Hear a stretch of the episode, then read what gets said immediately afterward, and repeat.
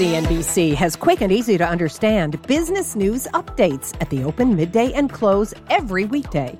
Markets, money, and more from Wall Street to Main Street. I'm CNBC's Jessica Ettinger. Follow and listen to CNBC Business News Updates wherever you get your podcasts. Options Action is brought to you by TD Ameritrade, where you gain access to research tools to help you sharpen your trading strategies. Hey there, Options Action fans. I'm Melissa Lee coming to you live from the NASDAQ market site in New York. We've got a busy show coming your way. Here's what's on deck. Order up. Mike Khouw is licking his chops as this restaurant stock gets ready to report earnings. Just don't fill up on the endless breadsticks. He's laying out a real appetizing trade. Plus, the chartmaster says when the chips are down, you buy some more why Carter Worth sees a breakout building for one semi name. And later, red alert. Tony Zhang is flagging some downside in the defense stocks. How he's protecting himself from the fallout. It's time to risk less and make more. Options action starts right now. Let's get right to it. The semi trade getting fried today. The SOX ETF dropping nearly 2%. But Carter says one chip is about to rip. Carter, take it away. You bet. Before looking at the charts, what we do know is bad week. Transport's down, industrial's down, banks down, most sectors down. Semis up on the week. The Philadelphia Semiconductor Index putting in a green week. Let's look at a few charts and then look at Xilinx. The first, a five year comparative chart an important semiconductor stock, XLNX, Xilinx versus the semiconductor index. And you can see there, of course, how much Xilinx has lagged, one being up 325 versus 190. Take a look at the 10 year chart. It's even more a substantial lag. You're talking about the SOX being up 755%, Xilinx up only 385. But now look at the six month comparative chart. The colors flip. On a six month basis, and this is what relative performance is all about, Xilinx has doubled the performance of the SOX index. So that brings us to the last two charts. The first of the two last ones, a comparative chart. Take a look. On top is Xilinx. You can see the well defined formation. We're approaching the former high. But on the bottom is relative performance to the index of which it's a constituent. A gradual, orderly bottoming out process has been outperforming since April. And the final chart is just a textbook setup for a breakout. We've returned to the former high. The presumption is we exceed the high we break out. Buyers of XL at X. All right. Well, Carter said it very clearly, Mike. So what's the trade? Yeah, so uh, you know, Xilinx is of course an interesting case, right? Because it's an acquisition uh, target. There was a deal announced last October with AMD. It's an all-stock deal. So unlike all cash deals, you know, typically you'll see the stocks trade very close to the offer price. Uh, this one obviously is going to track AMD, and it did earlier. But that stopped several months ago, and I think there were probably some antitrust concerns. They have approval from the EU, the approval from the US, but of course they wanted approval also from the Chinese regulators. There have been some signs that that's going to get resolved. And of course, that's a real benefit for Xilinx, the share price, because the deal is for 1.72 uh, shares, and right now it's trading at a fairly significant discount. So it's going to track AMD, but it's trading at a discount. Uh, to AMD shares, and assuming the deal closes, which it's scheduled to do by the end of the year, that should be a benefit. And the reason they're acquiring the company is also a positive. They're tied to the right segments, right? They're tied to cloud, they're tied to communications. We've got the 5G rollout. All of these are the reasons why the company was attractive to AMD, and it should probably be attractive to investors as well. All of that said, AMD is a reasonably volatile stock. So is Xilinx. The options are relatively expensive. The deal is expected to close in December. I was looking out to December. At the December 155 calls, those were relatively close to at the money. When I was looking at that earlier today, those were trading for a little over $13 and then selling the October 22nd weekly 165 calls against it for $3.75. Net net, that $10 wide diagonal, I'd be spending $9.50. Note, by the way, that that shorter dated call is going to expire the week prior to Xilinx announcing earnings, which obviously is going to have an impact on both AMD and Xilinx, as we would expect. But the idea here is try to reduce the expense. I'm obviously aware that there is a fairly big discount. I always want to keep an eye on that just in case it means something. But there, you know, that is also the real potential tailwind once uh, the clearance for that acquisition goes ahead. Tony, what are your thoughts on this trade?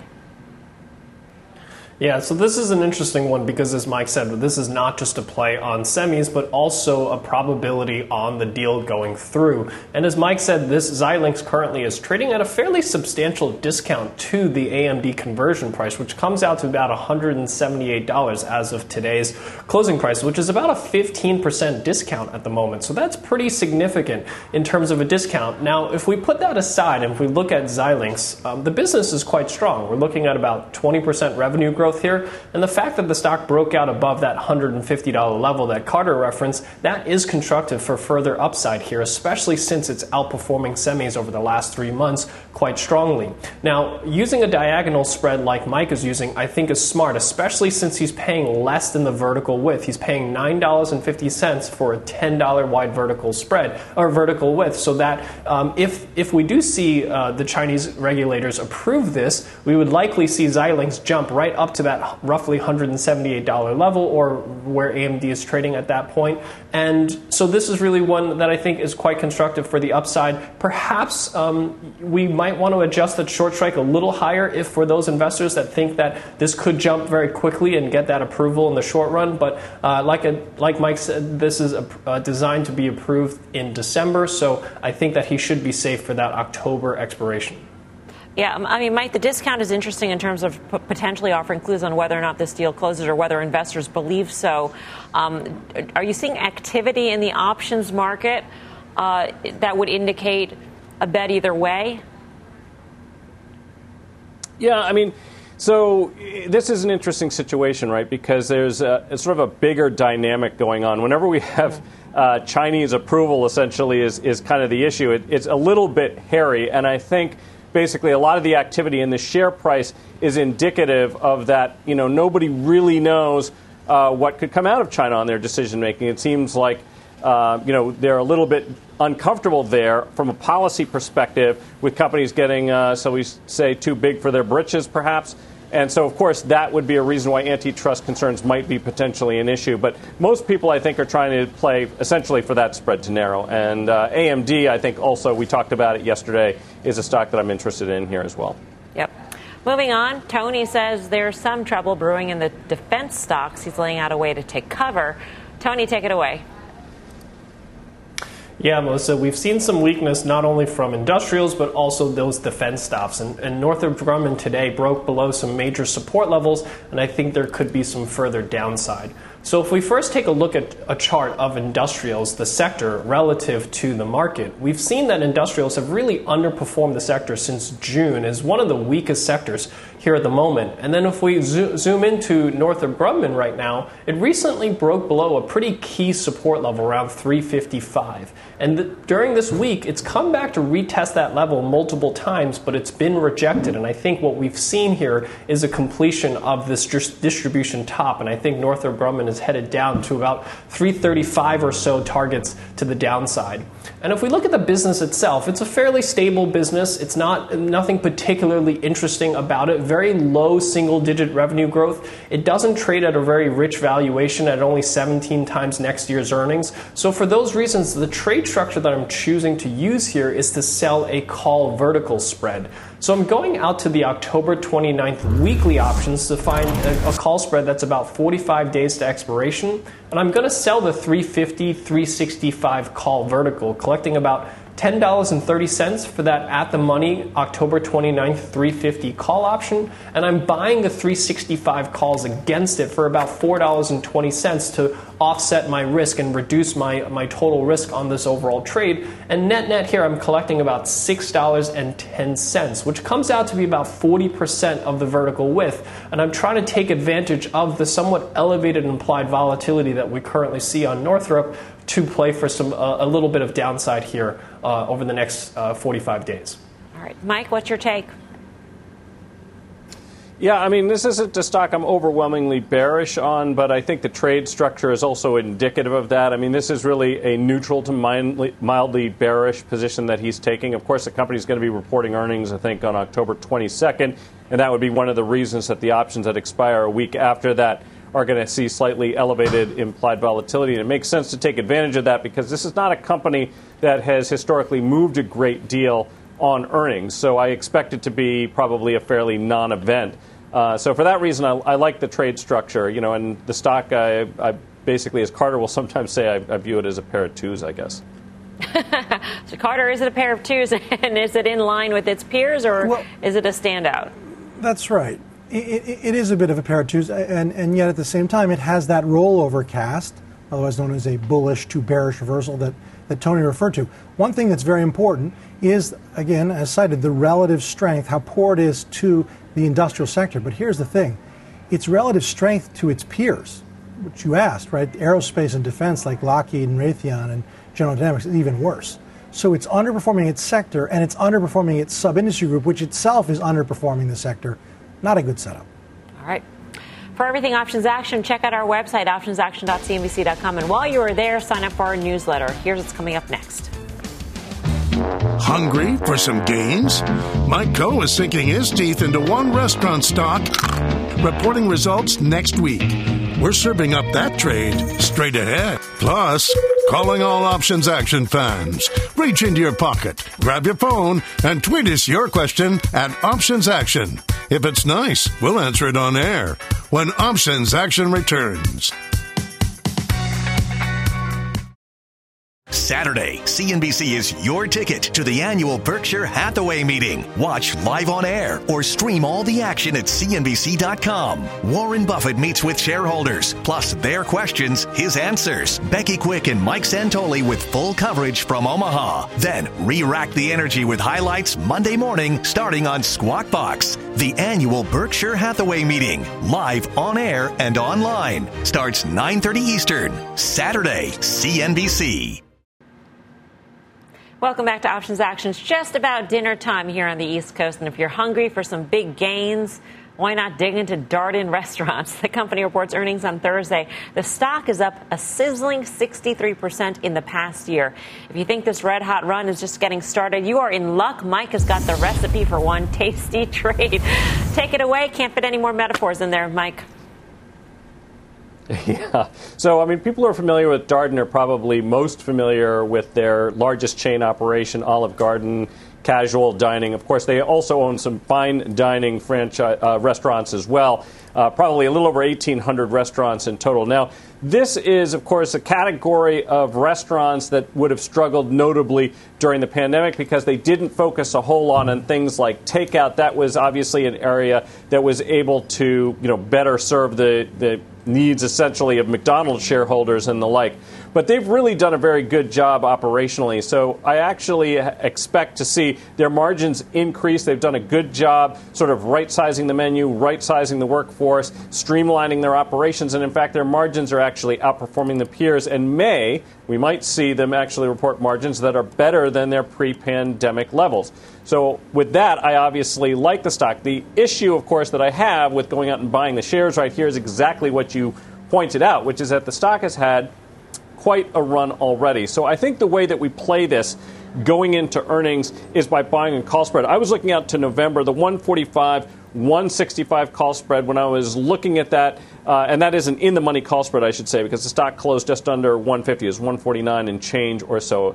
Um, the idea is that I'm lowering my break even. That 145, 165 call spread, that was going to cost me about $7 when I was looking at that today. Remembering, of course, that over $4 of that is in the money already. So the extrinsic premium, that's the decay that you would have on this trade, is actually less than 3 bucks uh, from now to uh, expiration or thereabouts. So, anyway, this is the way I think that we can take advantage of the fact that operationally they're doing all of the right things, but also being cognizant of the fact that the market's had quite a run, and so has this stock.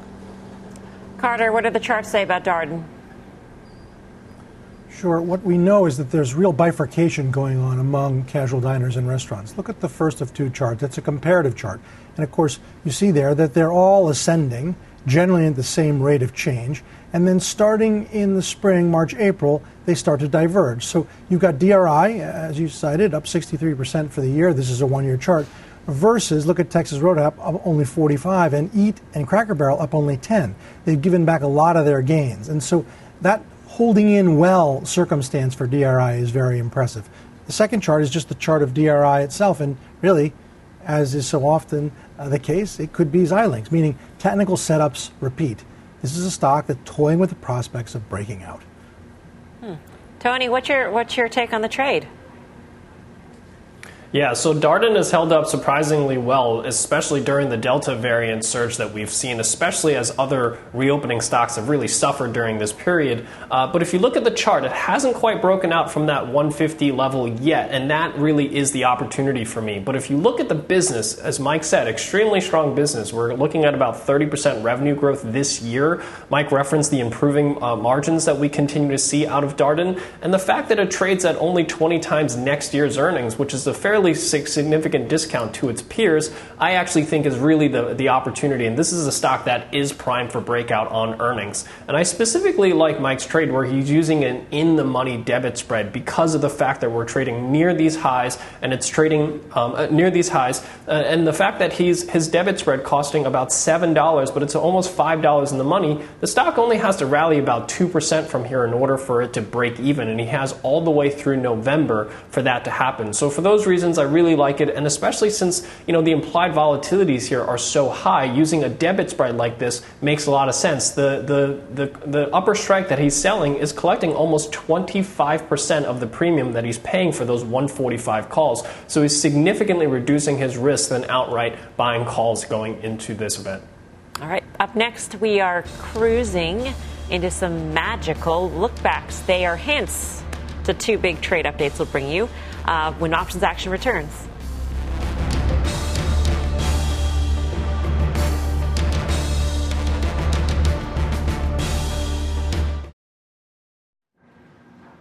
Welcome back to Options Action. Time to take a look back at a couple of our open trades. Just last week, Mike took us on a cruise.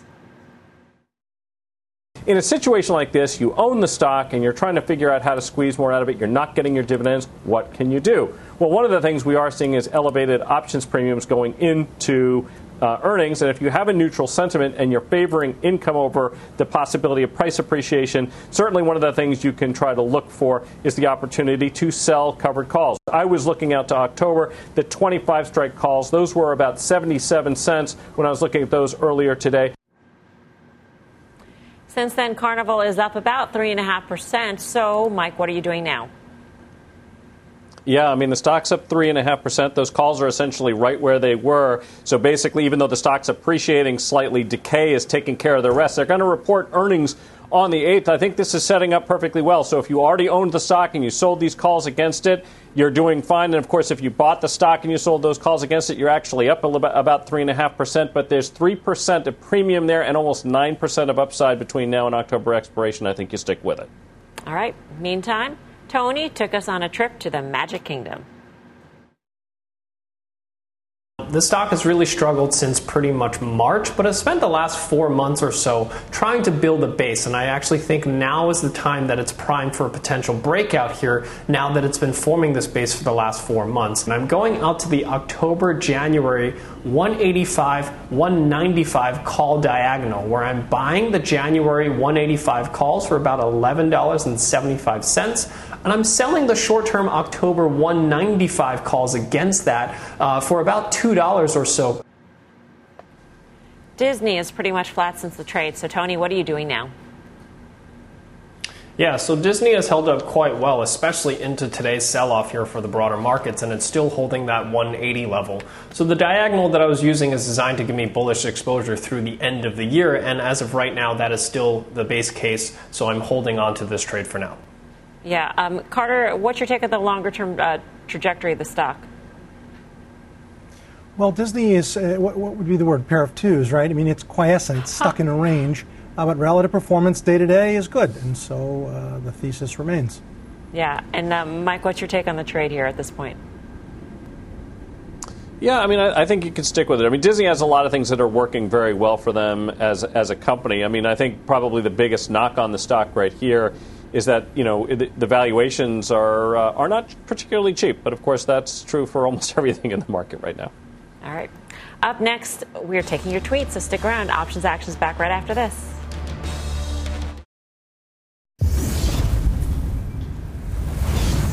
Welcome back to Options Action. Time to take your tweets. Our first viewer has a question on FedEx. He writes, I believe the stock will bounce back at the beginning of next year with holiday season shipping. I was looking to sell the January 330 call and buy the March 330 call for the cost of about half a share. Tony, what's your thoughts on the trade? Yeah, so this is certainly inexpensive at half a share, but it also means there's very low probability of success. If you look at those March 330 calls, that's about a 10 delta. That means there's only about a 10% chance that FedEx will be above 330 by expiration. So my suggestion is to move those strikes down a little, maybe uh, to the 300 or 310 March calls, and then sell short, shorter dated calls against it. If you sell the October, November 330s and do it every single month, you'll end up collecting more money doing that than you could selling a longer dated January 330 call. All right, our next viewer asks The MasterCard chart looks weak to say the least, with options being dollar expensive on the name. Can the traders recommend a trade to make a bearish bet, please? Maybe selling some premium if they agree with my technicals. Of course, Carter, why don't you field this one? Sure. Well, I'll, address the technicals. You're exactly right. It is very weak. Uh, and in fact, the options, I mean, stock closed at 343, and the October puts, the 340s, are at 750 uh, a bit rich, uh, you would need to do a spread or a risk reversal, but uh, I'll leave it to the team to pick the precise and best trade. All right, Mike, you get the honor. Pick the best and precise trade. yeah, I mean, look, the, uh, the, idea is that you you know you want to if you're getting long premium, try to choose things that are at the money or close to it, maybe even sometimes in the money a little bit. Uh, and typically, I try to go about one standard deviation out on the short side if I'm going to work into a spread or something like that uh, for the short strike. All right, let's get to our next question on Biogen. What is going on with it? Any protection plays you see would be appreciated. So, back to you, Mike. Any suggestions here?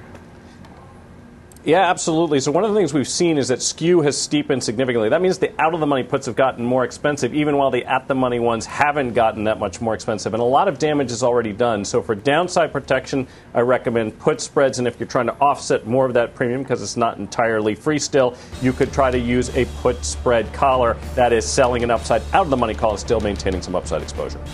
All right, that does it for us here on Options Action. We'll be back next Friday at 5:30 p.m. Eastern Time. Meantime, don't go anywhere. Mad Money with Jim Cramer starts right now.